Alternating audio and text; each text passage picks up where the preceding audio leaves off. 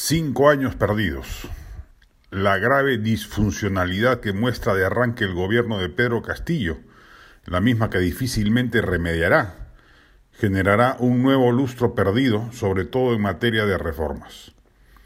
Ya nos hemos resignado a que las reformas de libre mercado estarán congeladas cinco años, con un régimen que no cree en ellas, sino todo lo contrario, y al que más bien habrá que mantener a raya para impedir que vaya a contramarcha, destrozando lo mucho que se ha avanzado en progreso económico en los últimos 30 años. Pero cabía la expectativa, quizás ingenua y optimista, de que al menos una gestión de izquierda pudiese ser capaz de llevar a cabo la construcción de un Estado ecualizador e inclusivo, sobre todo en materia de educación, salud y seguridad que, digamos, desde la izquierda se hiciese lo que en verdad correspondía que estos años de estabilidad macroeconómica debió haberse edificado, pero cuyos responsables, Toledo, García, Humala, PPK y Vizcarra,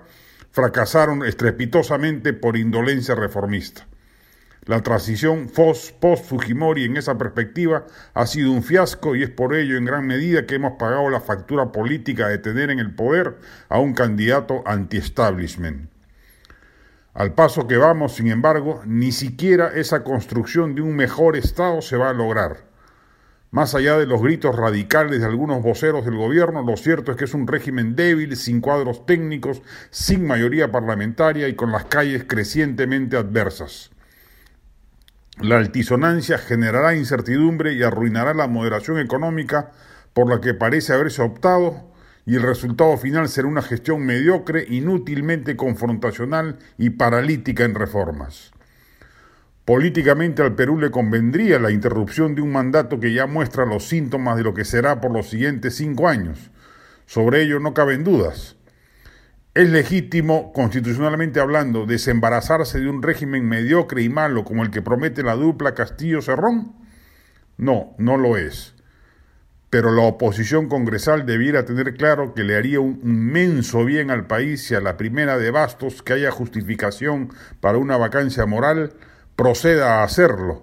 que el Perú no se merece transitar por la travesía penosa de cinco años de improvisación, irresponsabilidad y mediocridad a la que nos asomamos. El gabinete veído, la falta de talla política del primer mandatario, la improvisación en la designación de funcionarios públicos, la miopía respecto de las rápidas decisiones que ya corresponde tomar y encima de ello la inmadurez de engalanar ese tinglado de medianía con frases díscolas y petulantemente radicales de muchos de sus voceros, es una calamidad intolerable.